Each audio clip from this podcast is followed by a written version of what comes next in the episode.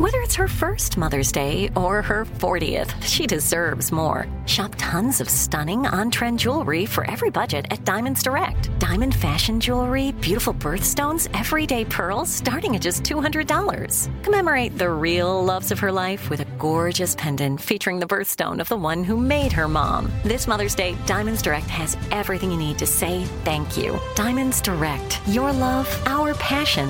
Online at diamondsdirect.com. When you think about the future, what kind of technology do you envision? Whatever the future holds, artificial intelligence will undoubtedly be at the heart of it all. Join Graham Class as he hosts season two of Technically Speaking, an Intel podcast, and hear from the minds transforming healthcare, retail, entertainment, personal computing, and more with the help of AI. Tune in every other Tuesday and explore the latest technology that's changing our world today and creating a more accessible tomorrow. Listen to Technically Speaking, an Intel podcast on the iHeartRadio app, Apple Podcasts, or wherever you get your podcasts. You know you've got a comeback in you. When you take the next step, you're going to make it count for your career, for your family, for your life. You can earn a degree you're proud of with Purdue Global. Purdue Global is backed by Purdue University, one of the nation's most respected and innovative public universities.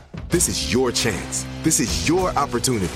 This is your comeback. Purdue Global, Purdue's online university for working adults. Start your comeback today at purdueglobal.edu. Live Nation presents Concert Week. From now through May 14th, get $25 tickets to over 5,000 summer shows. That's up to 75% off a summer full of your favorite artists like 21 Savage, Alanis Morissette, Cage the Elephant, Celeste Barber, Dierks Bentley, Janet Jackson, Meghan Trainor, Peso Pluma, Sean Paul. Sum 41, and many more. for way less. Grab your tickets now through May 14th to see all of the artists you love all summer long. For just $25 each. Visit livenation.com slash concert week to buy now. That's livenation.com slash concert week to buy now.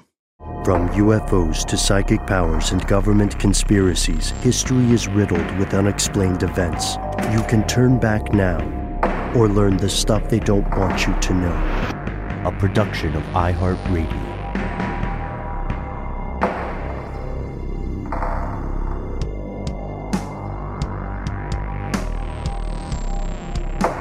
Hello, welcome back to the show. My name is Matt. My name is Noel. They call me Ben. We are joined, as always, with our super producer, Paul Mission Control Decant, as well as with our new super producer, Alexis Jackson. So drop by and say hello.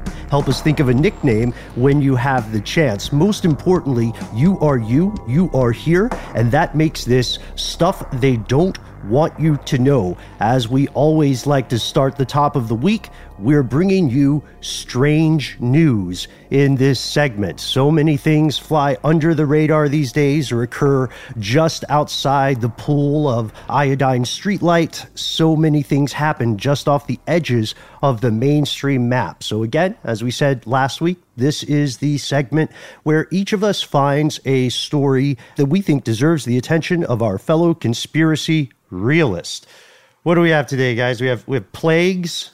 We have uh, history, maybe rhyming, if not repeating. Yeah, we've got all kind of we got a grab bag for you today. But the first thing we're going to bring up here is that, you know, if you're doing a search around for Alexis Jackson here, you're going to find some other Alexis Jacksons. This is my uh, submission for super producer Alexis Jackson's nickname. Alexis double X's and S's Jackson. Does that Ooh. does that feel good? Oh, I'm into it.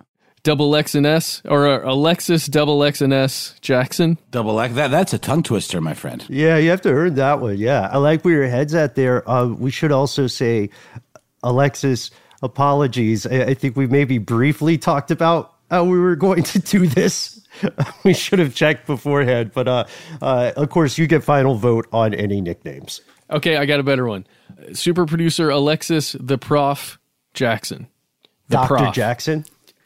Oh, okay, okay. I also want to put out there that Paul, it's Paul's policy to remain anonymous and not speak on the show. We obviously need to offer Alexis her ability to make that choice for herself. If she wants to chime in, she is more than welcome to do so. Yeah, I did that um, off the air previously, as you guys know, I have, I have that track record. I'm just trying to get everybody to come on mic at some point, and I think we all we all agree that that's a cool thing for the show. But no pressure, of course, as you said, Noel. Uh, it is, of course, always an individual's personal choice. More on that to come. For now, we each made a personal choice. Speaking of just painful segues. Uh, and we found some stories that we thought our fellow listeners would enjoy. We talked a little bit about this off air. Matt, um, you you had said we could maybe start with something you dug up. It feels like an end of days plague. I'm just going to be honest with you, just from what you've told us. Well, yeah, don't don't give it away too much there, Ben. But let, let's just read the headline first. You ready? This is now this is from CNN, and this headline is a mirror of a bunch of UK websites where I was first reading about this. But I, I guess I liked the the way CNN put it best. A swarm of flying ants stretched for miles over the UK and looked like rain on weather radar. So, really, that gives you almost the entire thing in a headline uh, right up front. But the imagery that it conjures really is, uh, for me, the stuff of nightmares. So, you know, living in Georgia, we, we three Georgia boys are quite accustomed to flying insects hovering around us at all times, be it gnats or flies or the dreaded mosquitoes uh, currently, that is what we are facing when you or walk what uh, what most people call you know giant cockroaches, but we very charmingly refer to as palmetto bugs. Yeah, those adorable little palmetto bugs that are in your house and outside your house and everywhere. Uh, but this, in this case, we're talking about fairly large black flying ants. And we are talking about massive swarms of them to the point where there are so many that the millions of flying ants show up on radar and trick uh, they don't trick meteorologists. Meteorologists have a whole host of data that they're looking at when they're you know deciding what is occurring weather wise but if you look at the radar maps over the UK from the past week it genuinely looks like there were these storms popping up in in several places kind of southeast of yeah it is southeast of London down in the bottom of the country there and my goodness it is so crazy to imagine that there would be enough insects in the sky that it would register on radar just ugh I like the now. I know there are a lot of people who are um, phobic when it comes to insects, but I, I always like the idea of the natural world moving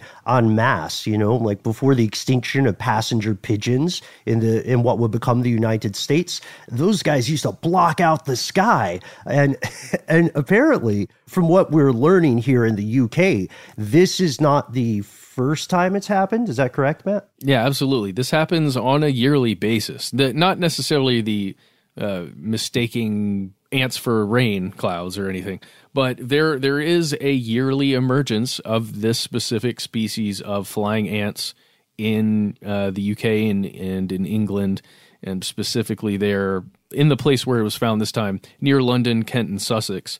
Uh, but it, it occurs all over the world every year in the summer months. So anytime between June generally and August, like right towards the uh, the beginning of September, there these ants will emerge, kind of young ants basically, and then in order to not have too much interbreeding essentially within one colony, they spread out, they fly to a new place essentially to spread to create a new colony. And it's fascinating to me that essentially you've got one big uh, flying queen ant and then a bunch of male ants that are all taking to the skies to go find a new place. While they're in flight, they are mating. Okay? So then the queen Wait a minute, wait a minute. She's saying they're doing it like in the in the air. While, Yes. Wow. Very Cirque du Soleil, you know. yes, very much so. And this is just how it works. This is just the way it functions. Mate in the air, and then they go and land somewhere else on the ground. So they actually take to the ground, and then they create new colonies. The queen, this is was uh, amazing to me. The queen ant bites her own wings off, and then creates a brand new colony, begins laying eggs, and uh, male ants that are also flying around, they kind of just become a new colony there. Fascinating stuff. This is like the very definition of a hive mind kind of situation, right? Where they just know the need for procreation and they are communicating it, whether it's they're following the queen or whatever. But, you know, it's that kind of like almost electrical impulse communication, you know, with such wide uh, ranging groups that are like so far away from the queen. It's like this chain reaction. But um, do you think, Matt, if this uh, swarm descended on, say, a herd of cattle, it'd be one of those cartoonish things where they'd come away and it would just be like bones with like, you know, flesh hanging off them where they just like, you know, rip it to shreds. I want to believe that, man. I want to believe that. I mean, that sounds very X Files. Uh, in this case, I don't think the ants would be interested in, you know, ripping the flesh from a creature of any sort. Uh, they're very much, at least to the understanding of scientists uh, and some of the royal societies there in the UK, uh, it's all about essentially procreation and expansion of the colonies, Yeah. and they're not eating flesh or anything. They like just that. they just have a taste for love, not flesh. You know, they're too busy getting it on midair to be worried about eviscerating herds of cows. But but I like the imagery just the same. And they're also, if I understand, they, they share one important difference with 2020's perhaps better known insect swarm, the locust swarms that have gone through uh, vast swaths of the African continent, in that this swarm of flying ants, uh, the experts believe, is actually good for the ecology of the region. Is that correct? Yeah, they're going to aerate the soil where they end up landing in. It's going to make it easier to, you know, nutrients will be put back into the soil essentially where they're going. They're going to provide a ton of food for the birds and other small animals that are in the area and even uh I mean it's it's pretty crazy how beneficial the ants actually will be. Though it is it is super unsettling watching some of the social media videos online of these things crawling around on the sidewalks, on you know in the grass, wherever they exist, because it does look like an ant with a pair of big old translucent wings on it. Um, uh, but you know, and the reason why I bring this as a strange news thing, it's being written about on social media, and I have to imagine in jest, but it's being written about as just another of the signs that 2020 is bringing about the apocalypse, essentially, or that the apocalypse is nigh in 2020 because there's yet another one of these plagues of insects, which was, you know, something that was spoken about in the Bible about how there would be plagues that would occur. Plagues came along, you know, with other important biblical figures, specifically plagues that were unleashed in the direction of Pharaoh. Um, but you know, there, this to me doesn't read as that. It reads to me as a very fascinating biological thing that occurs on a yearly basis. Whatever happened to those murder hornets everyone was all worked up about for a minute? Haven't heard much on them in a in a little while.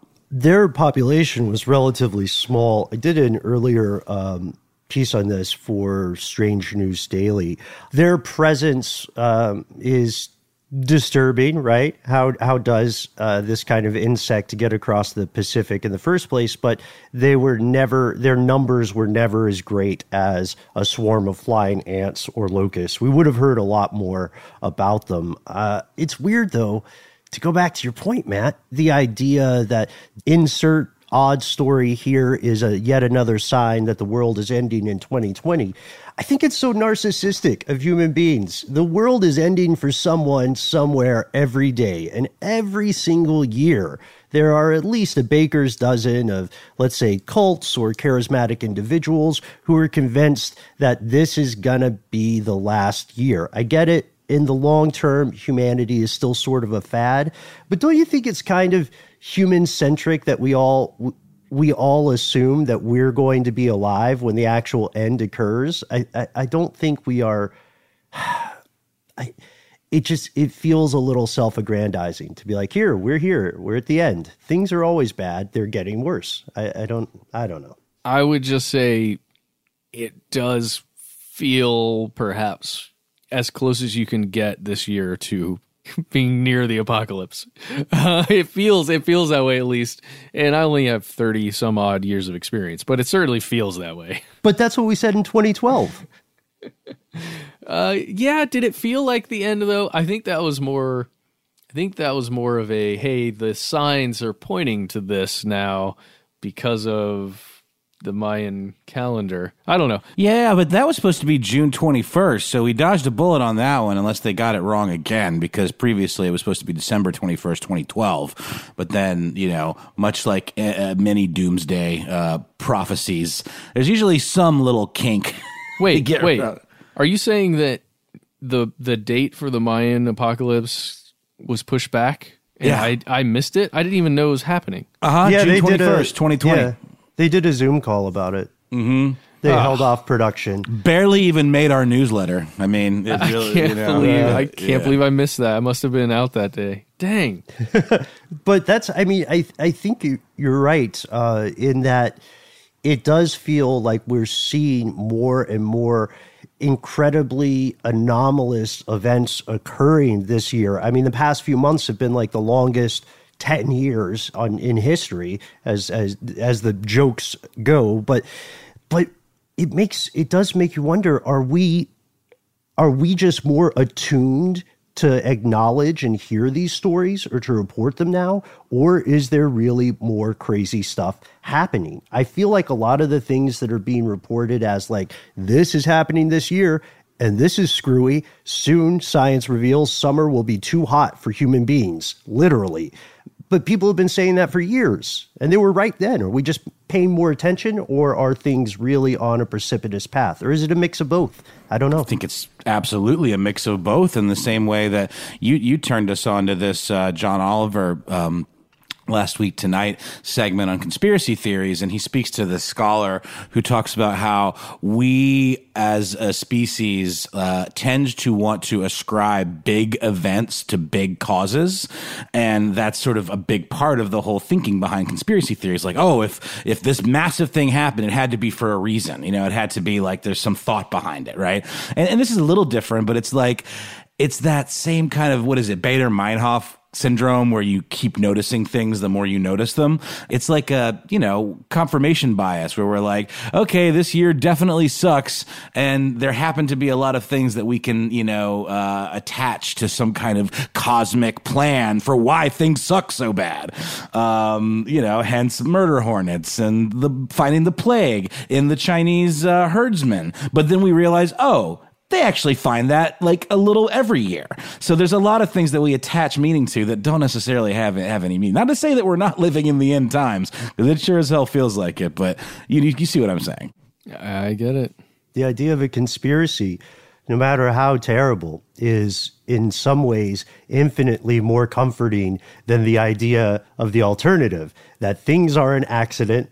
No one knows what's going on. No one's in charge. The idea that our species is one big escape room experiment and Earth is the room we're all locked in and we just can't get it together enough to get out of the room. I mean, yeah, that's terrifying. Not not only that, Ben, not only an escape room experience, but an escape room where the dumbest person is the most confident and leading you in the wrong direction constantly.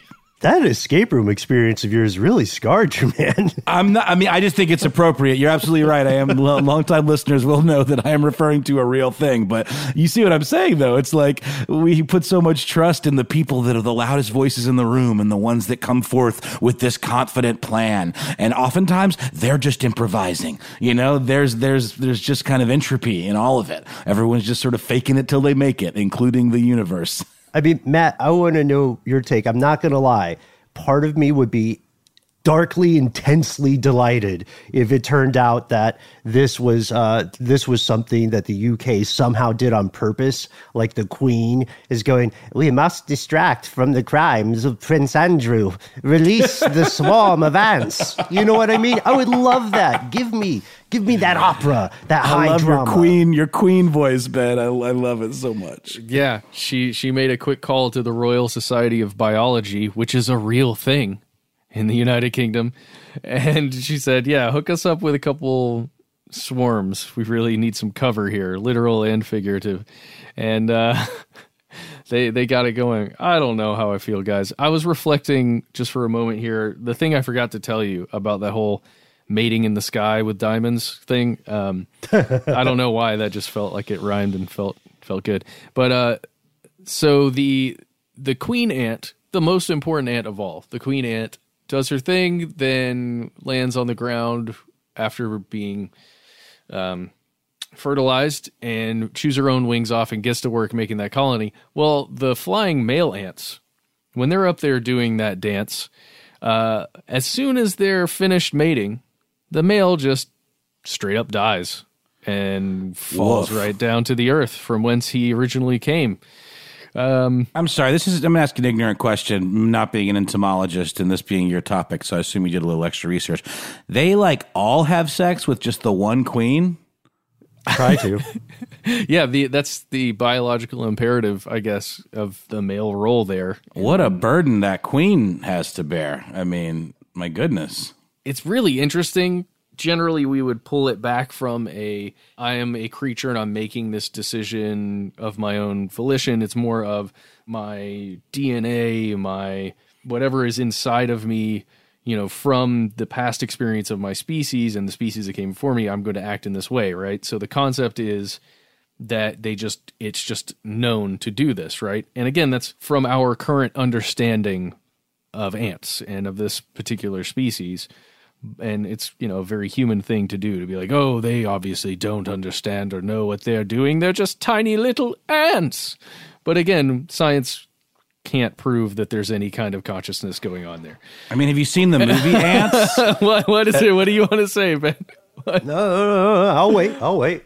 Oh, I was, uh, I was just gonna say, have you seen the movie Antz? I mean, that movie is basically like an instruction manual for how to foment a revolution, how to rise up, you know, against your uh, your oppressors. I don't know. It's a good time to watch the movie Antz, you guys. Just putting that out there for everyone if you haven't seen it. to me it's just tough to imagine that those male ants would take it upon themselves to do that act knowing it or perhaps not knowing but definitely if they know they're going to die immediately afterwards it seems like there would be some that would say nope i'm just going to keep going doing some other stuff and definitely not going to mate anytime soon I'm going to call this anthropocentrism. Fellow uh, armchair myrmecologists in the crowd, you may enjoy this thought experiment, this conundrum here. First, this is an excellent illustration of a common pattern in uh, the in biological life on Earth, which is that uh, those things that might be identified as male, as biologically male, uh, you know, life cycles generally treat them as the disposable ones. That's why there are hundreds of male ants to a queen. That's why there are hundreds and thousands or millions of young men sent to war in the human species. But I ask you this this is for you, myrmecologists. What is the most successful life form on Earth? A lot of people want to say human. And you could say that depending on how you measure things. But uh, I, I think there is a tremendously compelling argument to be made for the ant. Super colonies, uh, they have agriculture, some species. Uh, they have enormously specific adaptations. They partner with other species. Uh, they conquer and enslave other species. I mean, they tick all the boxes. I think ants are a strong top five contender for most successful life form, depending on the metrics. I would tend to agree. Roaches are pretty strong too because they can survive like a nuclear holocaust situation. Uh, and, and Matt, you know your whole question of like, do you think if they knew they would uh, they would maybe just try to like sneak on out of there if they knew what their fate was going to be after that mating ritual? Well, that my friend is anthropomorphizing a bit much for my taste. So, um, sorry, I had to get that dad pun in there. Uh, thanks, guys. I think this one's awesome, man. let's pause for a moment. And unless we too are consumed by a biblical plague level swarm of insects, we'll be back after a word from our sponsor. Snagajob is where America goes to hire, with the deepest talent pool in hourly hiring. With access to over 6 million active hourly workers, Snagajob is the all in one solution for hiring high quality employees who can cover all your needs. On demand, temp to hire, part time or full time. You name the position. warehouse worker, retail associate, grocery store clerk, fitness trainer, baker, stylist, bellhop, podcast producer? Yeah, Snagajob's got a worker for that. With our easy to use platform, you're able to seamlessly post and fill available positions quickly with a dedicated customer support team to provide all the help you need along the way. Kind of nice knowing you have a talent pool like that in your own backyard, right? Snagajob is the partner you need to keep your business running smoothly. So visit snagajob.com or text snag to 242424 to talk to an expert. Snagajob.com, where America goes to hire. Live Nation presents Concert Week. From now through May 14th, get $25 tickets to over 5,000 summer shows. That's up to 75% off a summer full of your favorite artists like 21 Savage, Alanis Morissette, Cage the Elephant, Celeste Barber, Dierks Bentley, Janet Jackson, Meghan Trainor, Peso Pluma, Sean Paul. Sum 41, and many more. for way less. Grab your tickets now through May 14th to see all of the artists you love all summer long. For just $25 each. Visit livenation.com slash concert week to buy now. That's livenation.com slash concert week to buy now.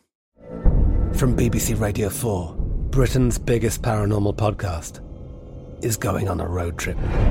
I thought in that moment, oh my God, we've summoned something from this board. This is Uncanny USA. He says, Somebody's in the house. And I screamed. Listen to Uncanny USA wherever you get your BBC podcasts, if you dare.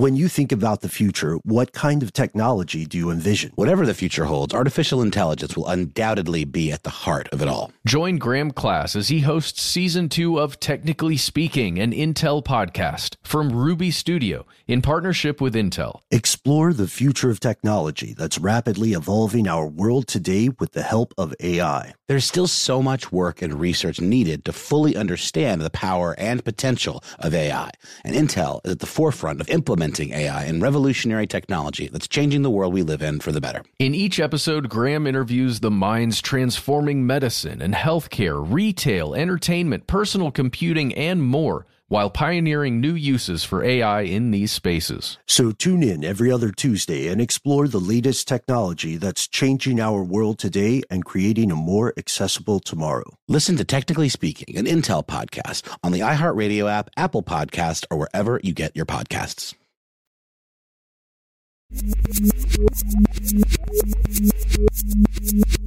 And we're back.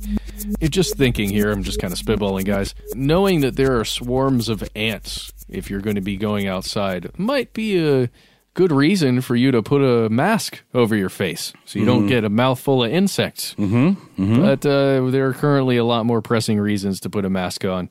And for more on that, uh, Mr. Noel Brown. Oh my God, you introduced me like a real correspondent, Matt. Thank you. I love this. Uh, yeah, it's true. So I'm going to read you a uh, public a note from the Treasury Department, United States Public Health Service. Um, influenza spread by droplets sprayed from nose and throat. Cover each cough and sneeze with handkerchief. Spread by contact. Avoid crowds. If possible, walk to work. Do not spit on floor or sidewalk. Do not use common drinking cups and common towels. Avoid excessive fatigue. If taken ill, go to bed and send for a doctor. The above applies also to colds, bronchitis, pneumonia, and tuberculosis. Um, aside from a couple of little indicators in there, this could very well be a notice that we would see posted today or a recommendation from like the Centers for Disease Control about how to uh, stem the tide of COVID uh, 19. This, in fact, came out circa 1918 during another pandemic uh, known as the Spanish flu a lot of other parallels exist between that pandemic and the one we're going through now, and the one we're going to talk about in in this story, um, specifically the attitude towards masks. Um, here in Georgia, for example, we even have like a lot of uh, really tense back and forth between the governor of our state, Brian Kemp, and the mayor of our city, Keisha Lance Bottoms. Keisha Lance Bottoms felt that with all of the spiking cases that we're experiencing now, it would be appropriate to A, um, impose a mask mandate, and B, uh, roll back to what's called phase one of, of quarantine, essentially, which would be closing non essential businesses, just short of sheltering in place like we were when things were really, you know, starting to get real. Governor Kemp has uh, sued Mayor Keisha Lance Bottoms and also imposed a moratorium or some kind of uh, injunction, I guess, on her speaking to the press about these things and saying that she's overreaching her, you know, her power and all of that, um, which I guess could be true, uh, but it's an odd thing to be uh, so at odds with. Um, and it was an interesting thing to see people fighting against as well in the in the 1918 when um, in the city of Denver, for example, there was a mask mandate put in place, and it caused uh, folks to just lose their minds say that they were being um, they were their civil liberties were being threatened, saying that they should not be forced to do this, uh, that it was somehow a political issue, much the same as we're seeing it today. What do you guys think about this? Well, it's certainly something that I've been seeing on social media a bit, and you know, a story here or there where there's been an altercation in some kind of store because of mask use. Um, generally, the arguments that I've seen put forth are very similar to what you're describing there, Noel. Um, it's an affront to personal civil liberties. You know, who has who has the right to tell me that I can't do what I want to do, essentially? Um, and then the counter argument is this is more of a community concern or a larger concern, and the you know personal civil liberty has to take a back seat to the protection of you know the larger group. I, I would just say I can identify, I can somewhat identify with that stance if you personally feel as though you are not a threat to anyone else and you don't feel threatened by anyone else that you're interacting with, I can understand why an individual might feel that way, right? The problem here is that we're dealing with something that is silent, that is sometimes untraceable, uh, and it's not possible to even know if you are infected. At, you know, for a certain period of time, a window there, it becomes a question of what are you willing to risk, not only for yourself but for the people around you, because mm-hmm. ultimately wearing a mask isn't to protect you from other people breathing it is a protection for the other people that you're going to be around. Yeah. It's a gesture of goodwill too, to say like, "Hey, I'm I, we're in this together, and I'm going to do my part, even if maybe it's not like the end all be all. It's something." Ben, um, I actually made a mistake. It's not it's not a mistake exactly. I mentioned Denver, but the story that I found uh, is from the Business Insider by Katie Canales from June 3rd of, of this year. It's a really excellent article. It has a lot of photographs of uh, the mask kind of outcry situation in San Francisco. There was this anti-mask movement. Uh, it was actually a league, an organization of folks called the Anti-Mask League that had a mission statement: um, "Sanitary Spartacans." Name of Anti-Mask League in in Frisco. Some of these headlines, and they actually like gathered in churches, and they, you know, it was a big, it was a big thing.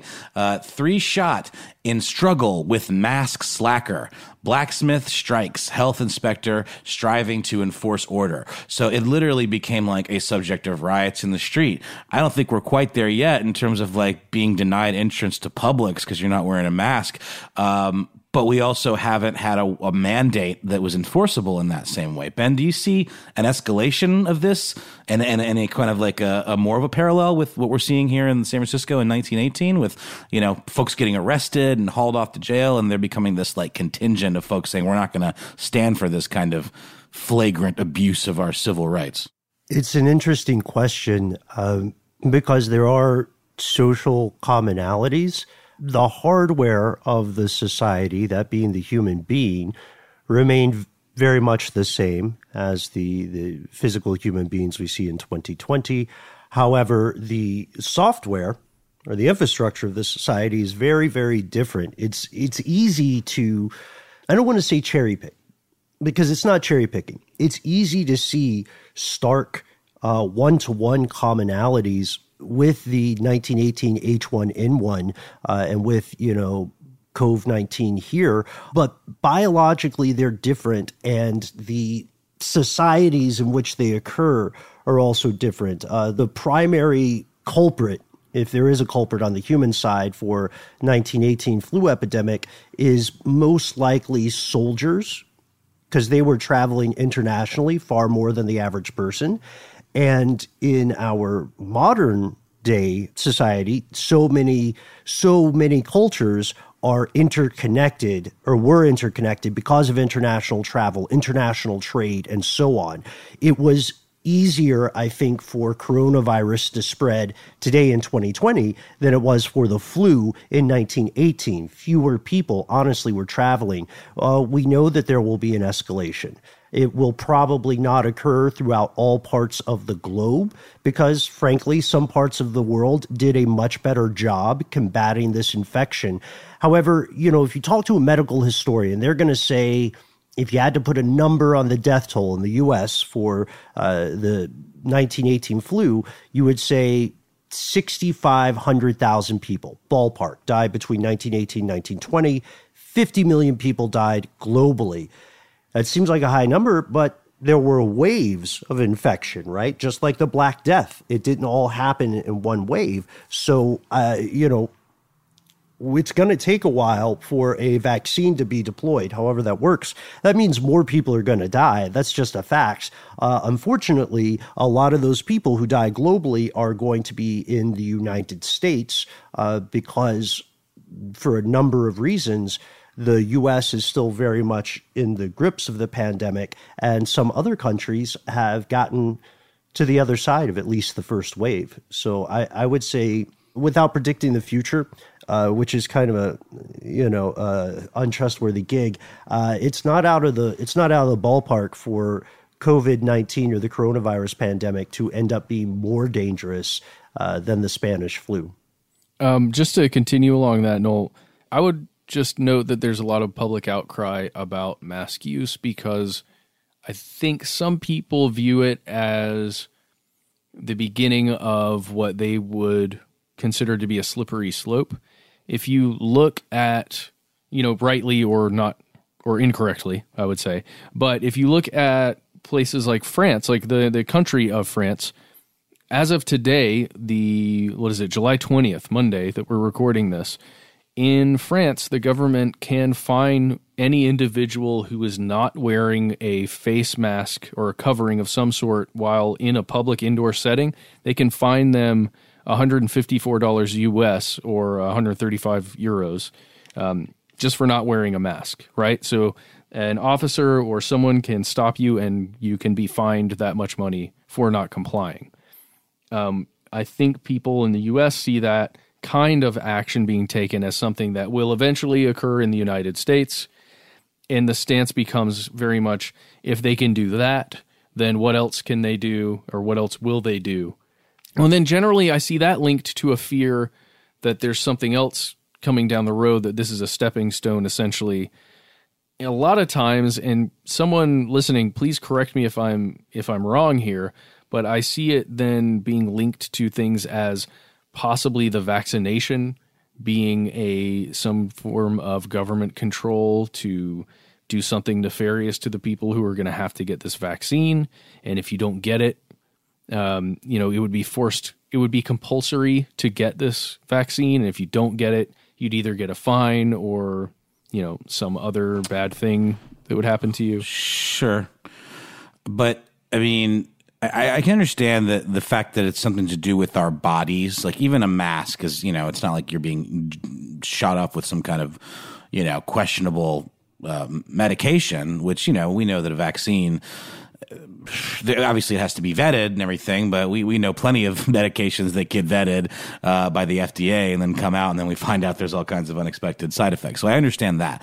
A mask isn't quite that, but it is something that's on your body. But, you know, what about seatbelts? I mean, when seatbelts became mandatory, people freaked out in the same way and were like cutting them out of their cars, you know, as protest. And those people look like assholes now, you know? I mean, seatbelts are, are no one's really maligning seatbelts seatbelts. Although it is shocking to me that that school buses don't have them, but that's a discussion for another day.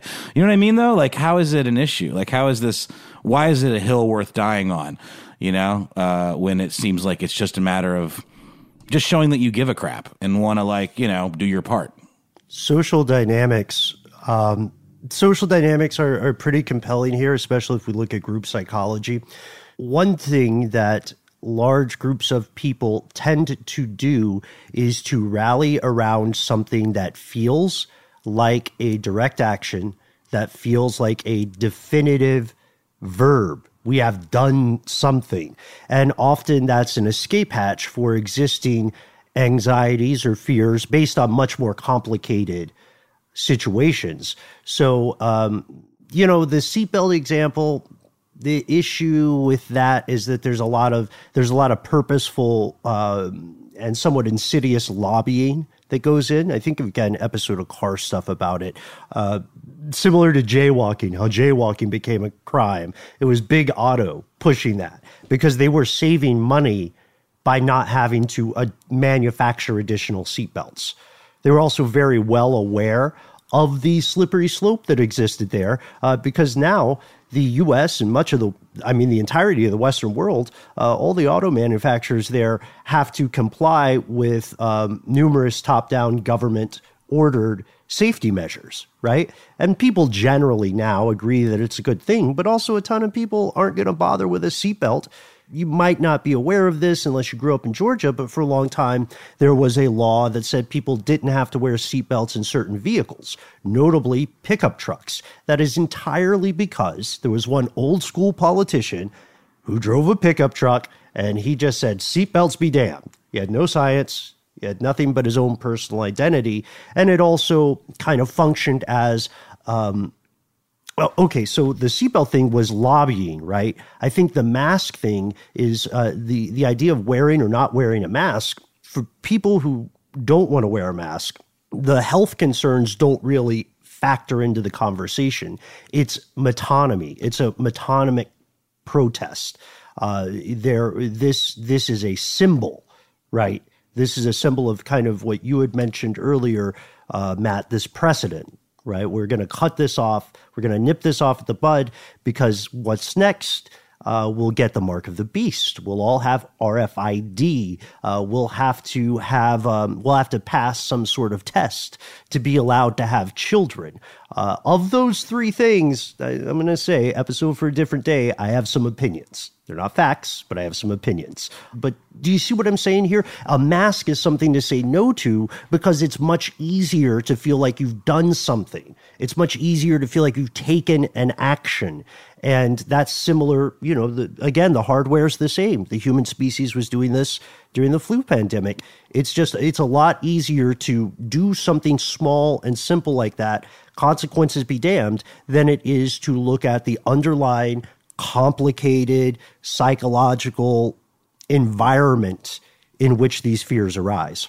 I get it, and you're I, you're completely spot on, Ben. I do think that it's further complicated by leadership that uh, makes it a political issue, like implying that wearing a mask, even, even if it's not directly verbally, there's an implication by refusing to wear a mask um, that it makes you weak in some way. And, you know, th- that I think a lot of people glom onto that and turn it into an act of protest where it's like, I don't want to be seen as weak. Or, you know, talk about conspiracy theories. There are people out there that think the coronavirus is a hoax that it's not even real and that by putting on a mask you're acknowledging that it's real or you're somehow signing up for this fake news narrative of this thing you know i mean it's absolutely a perspective that's out there it's a great way to crack down on protest uh, this is this is off the map of some of the mainstream stuff, but not so much in the U.S. but in other countries. The presence of the pandemic has been used as as a well reason or excuse to crack down on legitimate protest. So I think it's a very use it's a very efficacious tool for opportunists. Um, but yeah, as you said at the beginning of presenting the story, Noel, the mm, maybe maybe there's a, a key change in the great song of humanity, but the progression tends to be the same. And we know the science is there in countries or parts of the world specifically the Asia Pacific region, where wearing masks to protect others is already seen as a normal day to day thing, uh, they did a great job combating this. You know what I mean? And we're much closer yep. to the epicenter of the infection. Hey, listen, guys, I agree, Ben. I've seen those, and it's uh, very nice to actually see that it is possible to clamp down on this thing with a couple fairly easy small steps if you can get everyone to do it. That seems to be the hard part. What I would say to everyone out there listening that is already upset with us for talking about this, if uh, you need to go get food and you absolutely refuse to wear a mask and you happen to be in the southeast, I have some good news for you. You can go into any Winn Dixie, any, let's see, what else do they have here? Uh, BI-LO, Harvey's Supermarket, or Fresco y Mas, and you don't have to wear a mask. What about Piggly Wiggly? Uh, I'm not sure about that. I just Piggly know Wiggly's sure. creepy. Don't go. yeah, it's a 100%. horror movie. It's a horror movie grocery store. 100 percent agree.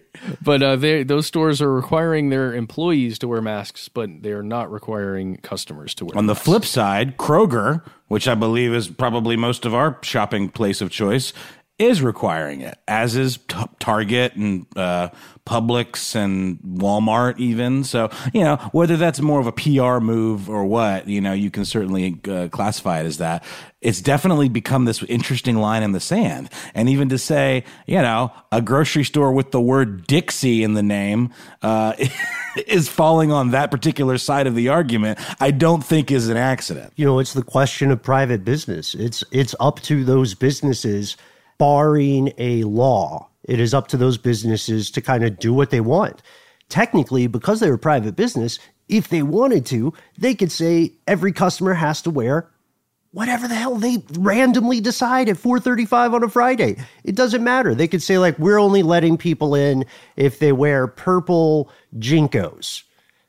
Some might say this is short sighted and may have an effect on our bottom line, but you know, we here at Illumination Global Unlimited Groceries Supply Co. have uh, thought about it, and Purple JNCOs are what we stand for as right. an organization. So we got to totally know you really want it. You know, first of all, those are hard to find, you know, so to even like, you know, that barrier of, of entry, it's got to be high enough so you're, you know, filtering out like the, the just fair weather, you know, shoppers, right? Yeah. And, and again, it's just, it's, symbolically it can the thing with symbols they can function as dog whistles uh, the the real world efficacy of any kind of symbolic act is at least partially defined by its sort of PR angle as much of it mm. as its real uh, real effects. But if you are against masks, personally, you know, I, I want to hear I want to hear the reasons why. You know, I want to hear the compelling reasons why, and I'm not. You know, I I, I think that in this show we've done, or in this segment at least, we've we've definitely argued in favor of wearing wearing that, or you know, just like washing your hands or something, uh, because from what we can tell, the science is there, and the science exists independent of any one particular pandemic. This is just essential disease science. It doesn't matter what what kind of cooties are in the air.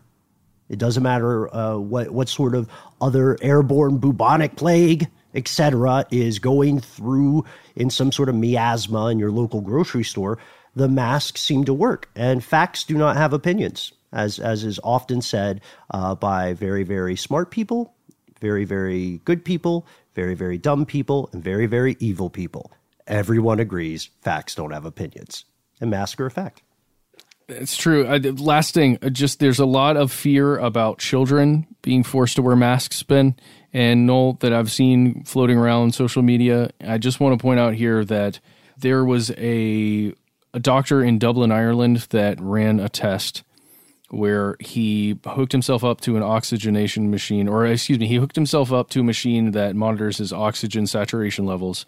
And he tested after putting on uh, one mask, then two, three, four, five, and then six masks, just to show that wearing a mask doesn't prevent, doesn't lower the oxygen levels in your bloodstream, which has been a big fear for a lot of parents out there because of some of these social media posts.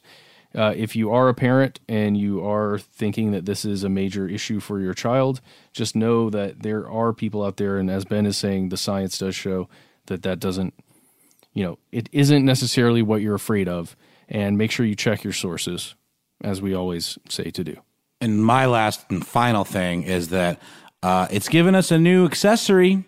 People that are into fashion have been loving seeing all the variations and colors and types of designs of masks. And certainly a thing i never expected to hear someone complimenting my daughter and saying nice mask. I like your mask. It's a weird thing to hear but here we are uh, the human brain is pretty good at normalizing weird stuff uh, pretty quickly and we'll return for one last piece of strange news after a word from our sponsor Snagajob is where America goes to hire, with the deepest talent pool in hourly hiring. With access to over 6 million active hourly workers, Snagajob is the all in one solution for hiring high quality employees who can cover all your needs. On demand, temp to hire, part time or full time. You name the position warehouse worker, retail associate, grocery store clerk, fitness trainer, baker, stylist, bellhop, podcast producer. Yeah, Snagajob's got a worker for that. With our easy to use platform, you're able to seamlessly post and fill available positions quickly with a dedicated customer support team to provide all the help you need along the way. Kinda nice knowing you have a talent pool like that in your own backyard, right? Snagajob is the partner you need to keep your business running smoothly. So visit snagajob.com or text snag to 242424 to talk to an expert. Snagajob.com, where America goes to hire.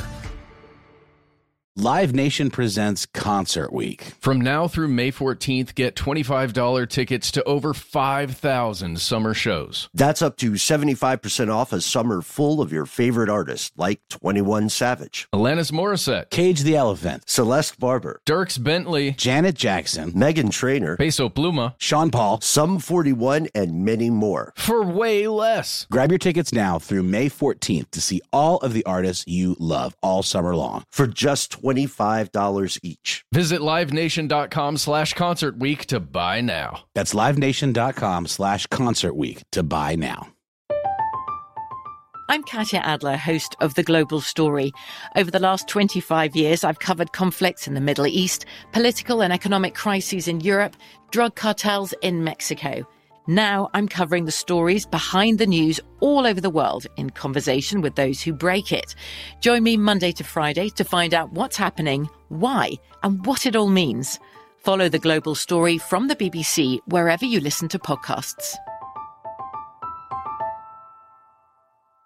When you think about the future, what kind of technology do you envision? Whatever the future holds, artificial intelligence will undoubtedly be at the heart of it all. Join Graham Class as he hosts season two of Technically Speaking, an Intel podcast from Ruby Studio in partnership with Intel. Explore the future of technology that's rapidly evolving our world today with the help of AI. There's still so much work and research needed to fully understand the power and potential of AI, and Intel is at the forefront of implementing AI and revolutionary technology that's changing the world we live in for the better. In each episode, Graham interviews the minds transforming medicine and healthcare, retail, entertainment, personal computing, and more while pioneering new uses for AI in these spaces. So tune in every other Tuesday and explore the latest technology that's changing our world today and creating a more accessible tomorrow. Listen to Technically Speaking, an Intel podcast on the iHeartRadio app, Apple Podcast, or wherever you get your podcasts.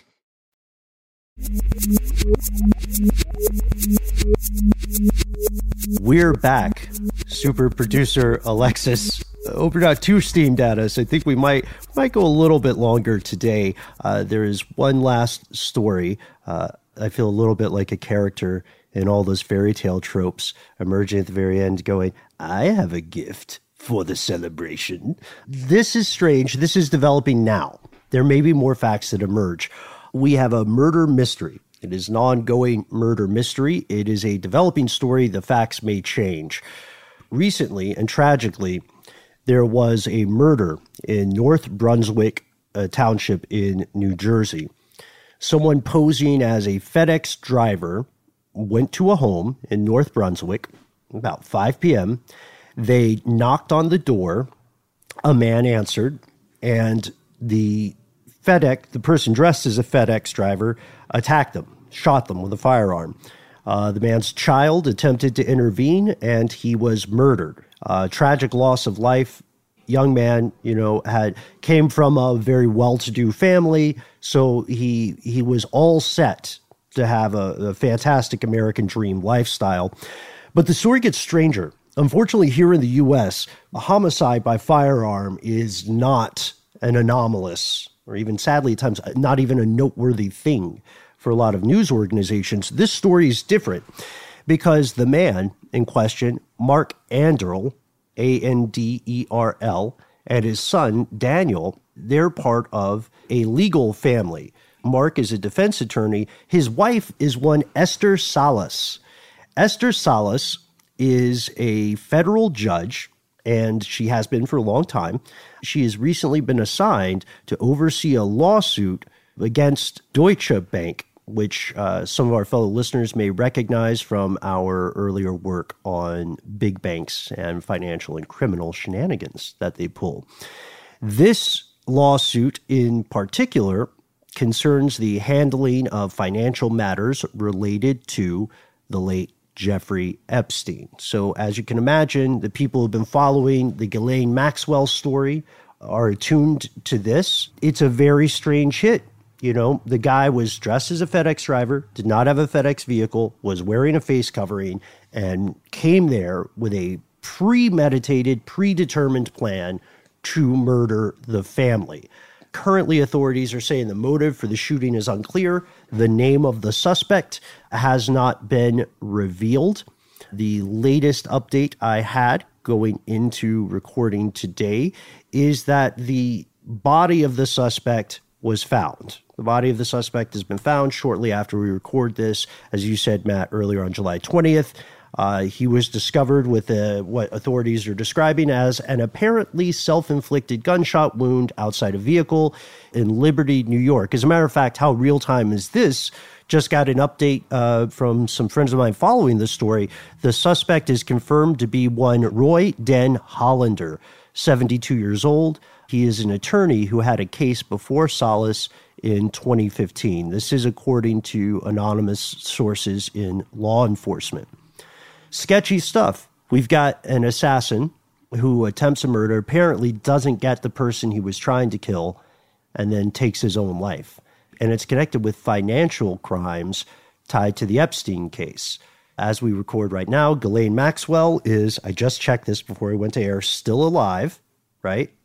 Uh, hasn't caught COVID or a, a, suicide attempt yet. But I wanted to bring this to you guys and ask what you think. Do you I mean, judges get death threats. That's just part of the job. Uh, but do you think this? Let's just address the elephant in the room. Do you think this is in any way related to the um, ongoing Epstein scandal, the people who got away? I mean, if it was, it would be a warning, right? Because you just because you kill a federal judge that's working on a case doesn't mean another judge doesn't get assigned to it. If she truly, if Salas Judge Salas truly was the target here, and it wasn't Mark Anderl, the the husband, because you know he was a criminal defense attorney, and that's another very common thing is to have a defense attorney that some person felt they got it wrong or they didn't defend them properly. They would be a target possibly of someone who was uh, who had bad intentions or felt as though they were wronged it's a tough one because I don't think we have enough information yet to determine what actually happened. This is silly, but I'm maybe I'm a little skeptical even that they got the right person. Maybe they maybe they actually did for sure. I just don't know. Um, anytime a suspect ends up being dead by the time they're found, you know, and identified, it always makes me want to wait to get more information. But with a criminal case like that, if you've found the killer essentially you've you have made the determination that the killer has been found and they are dead. There's not much else to do uh, in the investigation right? Well, it's certainly red meat for conspiracy speculation, right? Um, in the same uh, way that the untimely death of the gentleman that was uh, a slam dunk, supposedly, for those anthrax mail attempts uh, back right around when 9 11 took place. That I believe you were out on that one, Matt, but, but Ben and I did that one. And uh, always very sketchy when someone, I mean, on the one hand, there's the implication of guilt when someone takes their own life when they're being pursued.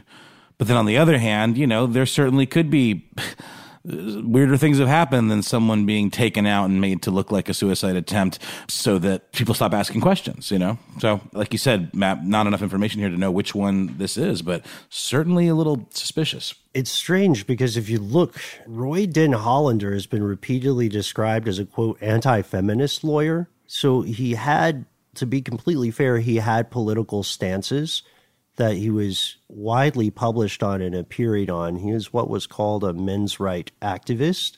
Ooh. It well, it still it feels like there's more people's political views are their own. It feels like there's more to the story here because most activists are not dressing up like delivery service workers and shooting people. And especially if this guy was an attorney, attorneys don't typically pursue vengeance in that fashion. Now, there is some truth to the dirty uh, the dirty stories and urban legends. An attorney might hire someone to kill someone. That's really more, you know, their MO rather than putting their physical finger on the trigger. It's interesting because if we look into this and we start to, if you guys will permit me to play Charlie Day Pepe Silvia here, uh, just a week prior to this, another attorney associated with the men's rights movement a guy named Mark Angelucci was killed by a delivery man or by someone dressed as a delivery man. Um, oh wow! So, so you see what I'm saying? I know we don't have enough information, but there's something here. Maybe even the Epstein connection is a red herring. I'm not sure, but there's too much. There's too much screwy about this right now, which I know is not the most articulate I've ever been on this show. Uh, but the thing is, he also had this guy, um, Roy Den Hollander, also had some stances on Russia. There's not a mugshot or evidence of this. Maybe part of it is just the fog of war as new things emerge, but does seem very strange. Fox News, by the way, uh, was originally censoring all mention of the bank or of Epstein. And maybe that's because they didn't want to have too much sensationalism. But I don't know. I don't know. You know, more and more on the Epstein case, a lot of people have written asking for further updates, especially with the Ghislaine Maxwell arrest. It has intelligence agency fingerprints on it. The idea of compromising people like that, the various sources that have come through anonymously so far saying that Maxwell does possess photographic and video evidence of some pretty serious crimes. I don't know. What do you guys think? Intelligence agency? I mean, Compromat is a thing. The CIA did it. The KGB has done it. I well, I I don't know. Really quickly, let's also not forget that um, you know the president of the United States has some pretty long-standing ties to Deutsche Bank as well, um, mm. and it, it is a notoriously you know, I mean, it's a, on the surface, it's a respectable operation, but uh, this certainly isn't a good look. the lawsuit in general and its relationship with a guy like Epstein. Um, so uh, that's a little bit interesting too. There was an article that just came out in uh, the Financial Times, Deutsche Bank's ties to Donald Trump um, dissected. That just came out in May uh, by Tom Braithwaite. So if you're interested, want to find out more about those connections, give it a look essentially at several points the bank gave Donald Trump incredibly extraordinarily favorable loan terms and did not uh, follow up on recouping those loans in a way that a normal business would do. Uh, to put it in perspective, the vast majority of people listening to this episode today, if you tried to handle a loan the way that that bank and that individual, and not to, you know, not to just heap opprobrium on Trump, there were other high net value people, VIPs, that the bank was doing this with they just have a different system. If you were trying to do what some of these VIPs are doing loan wise, you would be arrested. You would be arrested, you'd be bankrupted, you'd go to court. It just, the, the rules are not the same.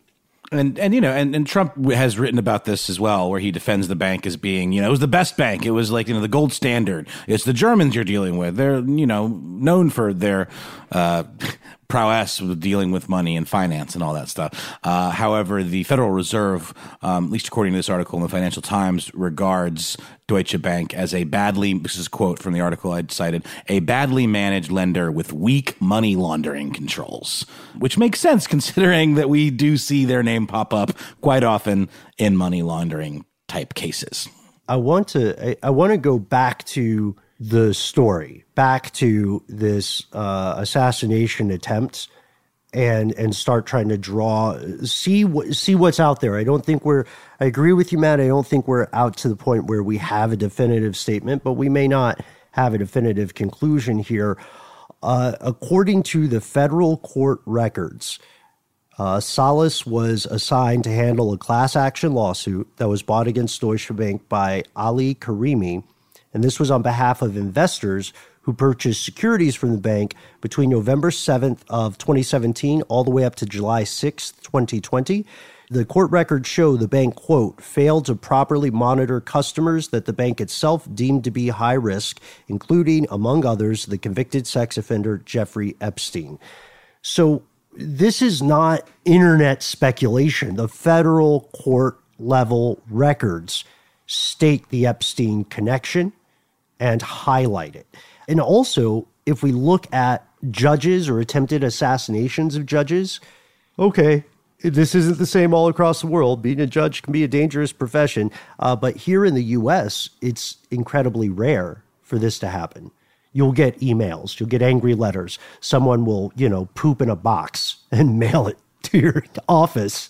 Uh, but people are not going to take an assassination attempt out after you. And it reminds me, Matt, you'll remember this of the Dutroux affair, uh, the child abuse ring in Belgium, when the prosecutors and the judges were threatened. And I think witnesses started dying in mattress fires and stuff. Yeah. Um, yeah, it does remind me of that a little bit, but I think it's being. I'm worried that the Epstein thing is clouding everything else in this case. Mm-hmm. Mm-hmm. The more I'm reading about Hollander on the New York Post right now, you know, we, we mentioned that he's a men's rights attorney. Uh, you know, in in the, he's coined as that, or he's uh, described in that way. He's done all kinds of interesting lawsuits.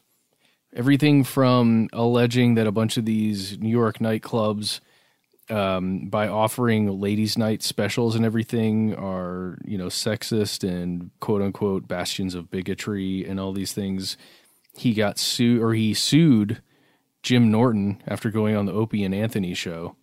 This guy did. He's a real, I mean, he's an interesting character.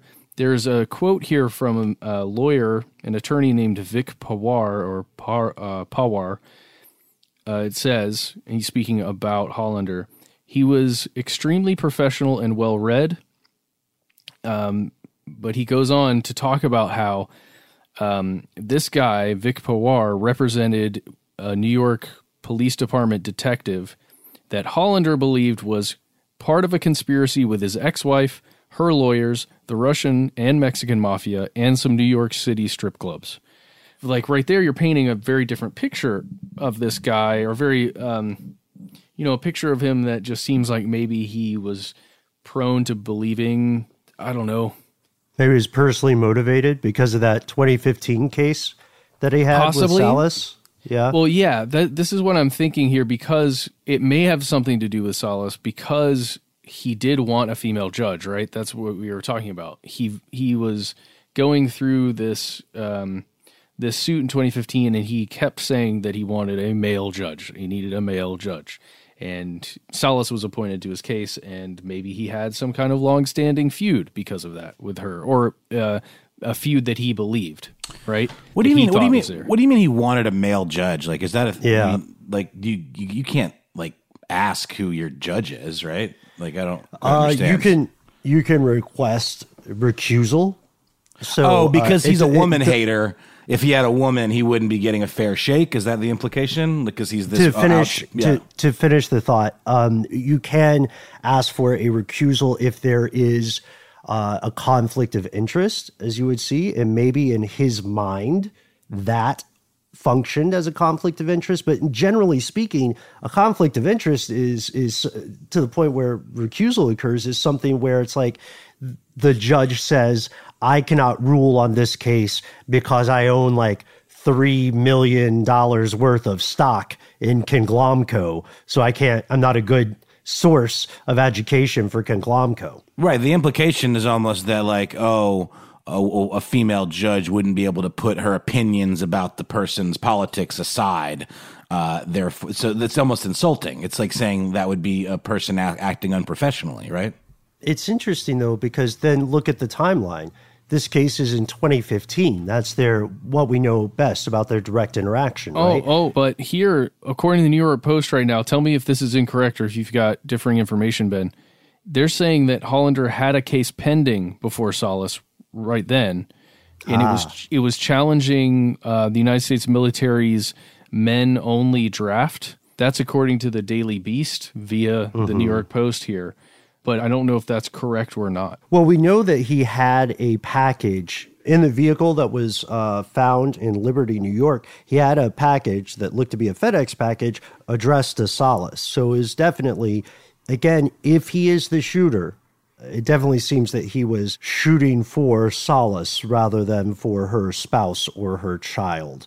It's it's disturbing because um, yeah, the Daily Beast article you're talking about came out while we were recording. Looks like this story is still so fresh baked. Um, we don't know uh, whether the spouse will survive. We know that this guy was the best word to describe it would be polemical in his views. That's just uh, an extreme stance, a controversial stance of some sort. Uh, you can be polemical about all sorts of things, and he seems to be polemical about his view of what he calls uh, men's rights or anti feminism, which is a phrase I haven't heard as much. It looks like we're talking about the same suit here, Matt. Okay, it looks okay. like it, it was filed in 2015 with Hollander as an advisor there were oral arguments on a motion scheduled for this previous month, but they were postponed due to what the case docket describes as unforeseen circumstances. That could be anything. That could be COVID, right? Yeah, it's probably COVID. I, I mean, I don't, I don't want to guess. I am. I'm guessing it's COVID. Uh, wow, that's this is an intense story, Ben. Wow, thank you for bringing this to our attention. But we haven't. It's it's an itch under my skin. There, there, we need to see more details here. Um, is it just, you know, is the media reporting the Epstein connection just to kind of capitalize on the interest in the news cycle? Possible. Uh, is there is there more to the story? I am intensely interested in doing a deep dive into the intelligence agency allegations concerning Maxwell and Epstein in a future episode. A lot of our fellow listeners have written in to ask about it. Uh, but for this story, at this point, it appears that Hollander, if he was the shooter, was himself just deeply disturbed. Uh, and maybe not, you know, on some kind of mission from some sort of, well, let's just say it probably doesn't, there are no indicators right now that he was on a mission from some kind of cabal or something like that, or uh, that the homicide was related specifically to the upcoming financial corruption case with the bank and Epstein. But again, the bank, Epstein, various political figures of all stripes. There's something. There's a web. There's a web there. I'm telling you. So, listen, we need you to write to us. Tell us what you think about this case and everything else we've talked about on this episode. You can reach us on social media we're conspiracy stuff. We're conspiracy stuff show all over the place. You'll find us. You'll know what to do. Uh, head over to Here's Where It Gets Crazy on Facebook. That's our special show page. That's our community where everyone, you included, can get together and discuss all of this stuff in one big forum. If you don't want to do that, give us a call. That's right. You can reach us at 1 833 STDWYTK. And um, uh, the Badger is out of the bag. We're going to do these episodes uh, where we hear from you, yes, you, the most important part of the show, as Ben would say, um, every week. So go ahead, give us a call. Um, make sure that you let us know if you want to be anonymous, if you don't want us to use your name, or if maybe you don't even want us to use the, the story, or at least your audio. We certainly could just retell the story, or um, we can even disguise your voice. We do all kinds of stuff. We want to make sure everyone's super comfortable when, when calling into that number. If you don't want to do any of that, you can just send us a good old fashioned email. We are conspiracy at iHeartRadio.com.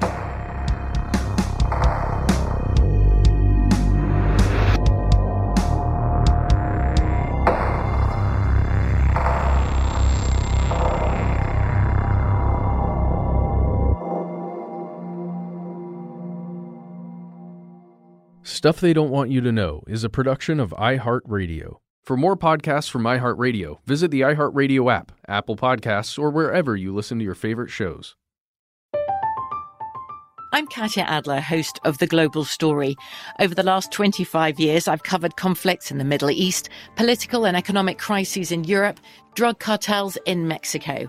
Now I'm covering the stories behind the news all over the world in conversation with those who break it.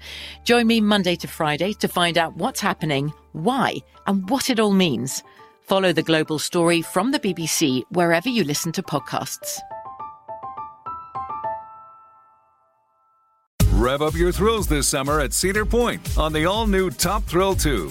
Drive the sky on the world's tallest and fastest triple launch vertical speedway and now, for a limited time, get more Cedar Point fun for less with our limited time bundle for just $49.99. Get admission, parking, and all day drinks for one low price. But you better hurry because this bundle won't last long. Save now at cedarpoint.com. If a new house is on your wish list in the next five years, grow your savings faster and experience your dreams with an Ohio Homebuyer Plus account from Kemba Financial Credit Union. A savings account specifically designed to save for a new home where you can earn 7% APY, a $500 matching bonus, and a $1,500 mortgage closing cost credit. Learn more at Kemba.org. Offer expires March 31st, 2025. APY equals annual percentage yield. Restrictions apply. NMLS 292230. Equal housing lender. Federally insured by NCUA. Okay, round two. Name something that's not boring. A laundry? Ooh, a book club. Computer solitaire, huh? Ah, oh, sorry, we were looking for Chumba Casino. That's right. ChumbaCasino.com has over 100 casino style games. Join today and play for free for your chance to redeem some serious prizes. ChumbaCasino.com. No purchase necessary. Full prohibited by law. 18 plus terms and conditions apply. See website for details.